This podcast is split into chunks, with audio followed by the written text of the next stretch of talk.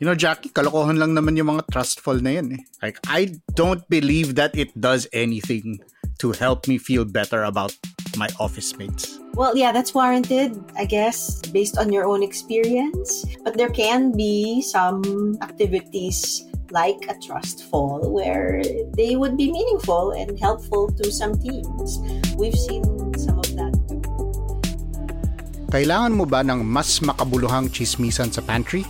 Listen to more conversations about work, both hot takes and thoughtful takes, with me, Carl Javier, and Jackie Caniza on The Imaginable Workplace. Check it out on Spotify and wherever else you listen to podcasts.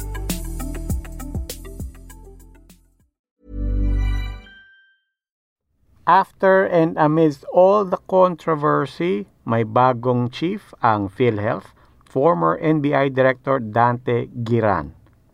Teka, teka, sino? Speaking of health, kamusta na yung kalusugan ni Pangulong Duterte? Should we all be worried now? Mula po sa Quezon City, ako po si Robbie Alampay, Puma Podcast. At ako si Inday Espina Varona. It's September 2. At ito ang Teka Teka, ang newscast para sa mga huli sa balita. Okay, sino si Dante Giran? We know that he is the new chief of PhilHealth, but what do we know about him? Si Christine Chang has been following this story. Christine, what do we know about the new PhilHealth chief? Hi, Robbie and Inday. So bago pa na-appoint si Giran as PhilHealth Chief, he worked at the National Bureau of Investigation. Nagsimula siya actually as head of the NBI Regional Office of Davao. And when Duterte became president, he appointed Giran as NBI Director. He served in that position for four years then, bago nag-retire last February when he turned 65. Geran has been with the NBI for most of his career. And perhaps the closest he got to working on PhilHealth was when they looked into the alleged ghost dialysis treatments of a clinic in Quezon City. Kaya naman, kahit si Giran na ang nagsasabi when he was interviewed by the media na wala siyang experience in working in insurance. But Duterte has his reasons for appointing Giran, and that's really to get to the bottom of the supposed corruption in PhilHealth. The next two years will be devoted to fight against corruption. Maghanap kayo ng makakulong natin para may maiwan tayo sa kulungan. But before Giran can be PhilHealth CEO and president, he must still be elected by the PhilHealth board. And actually, may batas that requires to have at least seven years experience in the field of public health, management, finance, and health economics, or a combination of any of these expertise. At ito, ang Universal Healthcare Law na pinasa noong 2018. Maraming salamat, Christine Chang. Rob, araw-araw na lang meron akong private message nagtatanong tungkol sa kalusugan ni Pangulong Duterte. But what we know right now and should we be worried ba tungkol dyan? Well, Inday, I think I know what you're talking about kasi ako ang dami rin nagme-message sa Viber, sa Messenger. People are all asking about this. Some are worried. Some, I wouldn't necessarily describe their sentiment as worried, just being honest. And we know that the health of President Duterte is a legitimate question because one thing that you do have to give credit the president for, he's actually been very transparent ever since he became president. Sabi ng doktor, huwag kang tumain ng taba kasi mamatay ka. Ikaw, Duterte, huwag ka nang uminom kasi yung barit mo nearing stage 1 ka sa cancer. Although I think he likes to have control over it because one time he went ballistic when a reporter asked him about his health during the election campaign. On a certain level, he is an open book when it comes to his health. On the other hand, they also don't want to project any kind of weakness. Actually, in the July 2019, naglabas na tayo ng special report about the health of President Duterte. We've updated that episode, we've republished it, and here's an excerpt from that episode.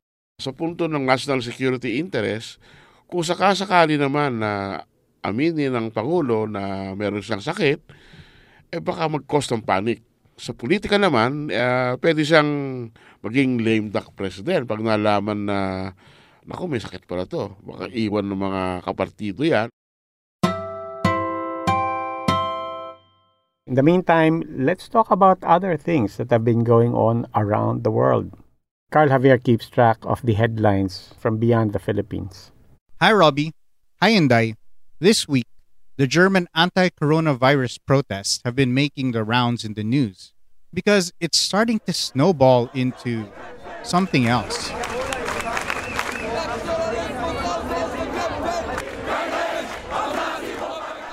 Last Saturday, around 38,000 people marched in Berlin, calling for an end to pandemic restrictions. It was called the Day of Freedom, the end of the pandemic. The rally was peaceful at first, but then hundreds of protesters from the far right tried to storm the Reichstag, the home of Germany's federal parliament.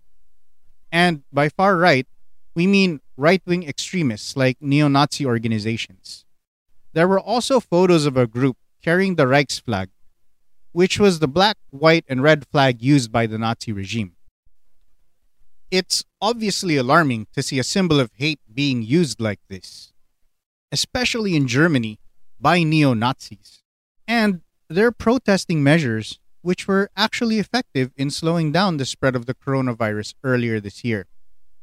Germany is considered one of the countries to have had an effective response to the pandemic. Thank you, Carl. Okay, it's back to school and private schools have started classes. No? Ang tanong dyan is, yung technology ba natin handa dyan? Um, lalo na pag pinag-usapan natin yung internet. Probably I have three apos, no? And they're doing fine with school right now. Pero one time, my youngest looked up and suddenly frowned and then asked, and I was surprised at the question kasi ang tanong niya, Mamaday lahat ba my computer? That's a good point, di ba? And education is something that really illustrates this. But, di ba, Inday, it's not even just about having a computer or a smartphone because even if you have a computer or a smartphone, pati access to data, even internet access, magkakaiba tayo ng mundo. Ay talaga. Three kids going to school at the same time, online. We've had to reschedule our meetings kasi hindi kakayanin lahat sabay-sabay. Our tech correspondent Dave Sayat spoke with one of our friends, IT expert Bob Reyes. Hello, Robbie. Hello, Inday. So, at the start of the community quarantines in March, Ookla, a web service that provides internet performance analysis, reported a slight dip in the country's mobile and fixed broadband internet speed. This was to be expected kasi nga tumaas ang demand for online services sa bansa. Thankfully though, recent reports have stated that the country's internet speed has started to return to pre-pandemic levels. At nagsimulang mag-increase ng data caps ang mga telcos at internet service providers. So we talked to Bob Reyes, a tech journalist, about these changes.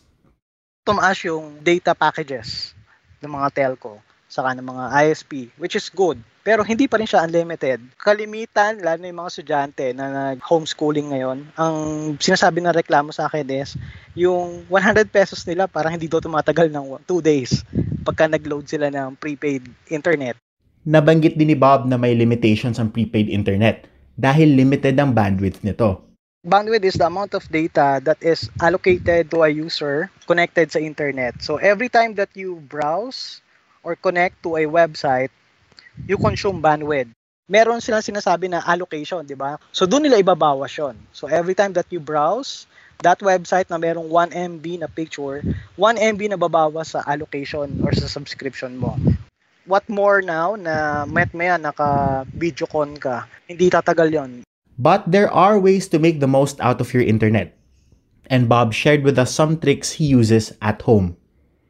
So as much as possible, wired connection talaga the first thing I did weeks ago was to buy a cheapo na Wi-Fi extender.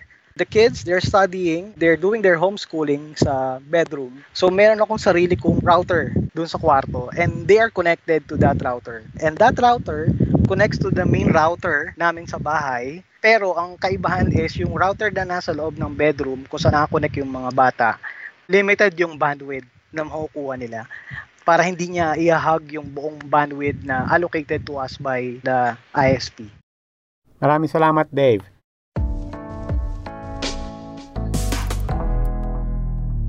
Okay, teka. Kanina we heard from Christine, but Christine was actually following another story and she was telling us about it. You know yung, yung gallery ng Green Papaya? Yes, I know. It's run by Pee-wee Roldan and he's a good friend from Bacolod, no? Artist na dekada na yan, nagkokolekta ng art talaga.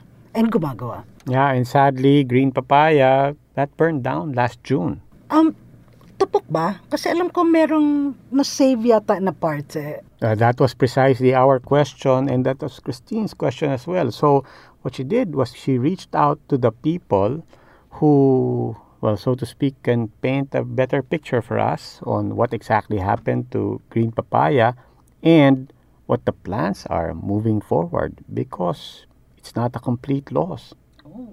Yes, Robbie and Inday. Nasunog nga ang green papaya last June and the Lopez Museum has volunteered to help salvage the art archives. I talked to Marga Villanueva in our segment Teca Break. Here's a snippet of our conversation. So, to kind of paint a picture, their archives were located in a room that faced the road with a large kind of glass pane, and that was just blown. And when the fire hit and was spreading, they had to put out the flames by water. And so everything was just drenched. And much of the archives were kept in these plastic bins. And the bins, in many ways, sort of saved the collection, but it also ended up holding a lot of the water. Maraming salamat, Christine Chung. Robbie, burr months na, and we know what happens to the Philippines when the burrs come along, you know? So, itong kanta at sinong kumakanta, magigess mo kaya? Fancy meeting you in my internet. Couldn't help but notice your smile. Alam na natin yan. Alam na natin kung sino yung kumakanta. But, equally important, listen a little bit closer because you think you know this song, actually, may iba sa kinakanta ni Jose Marichan.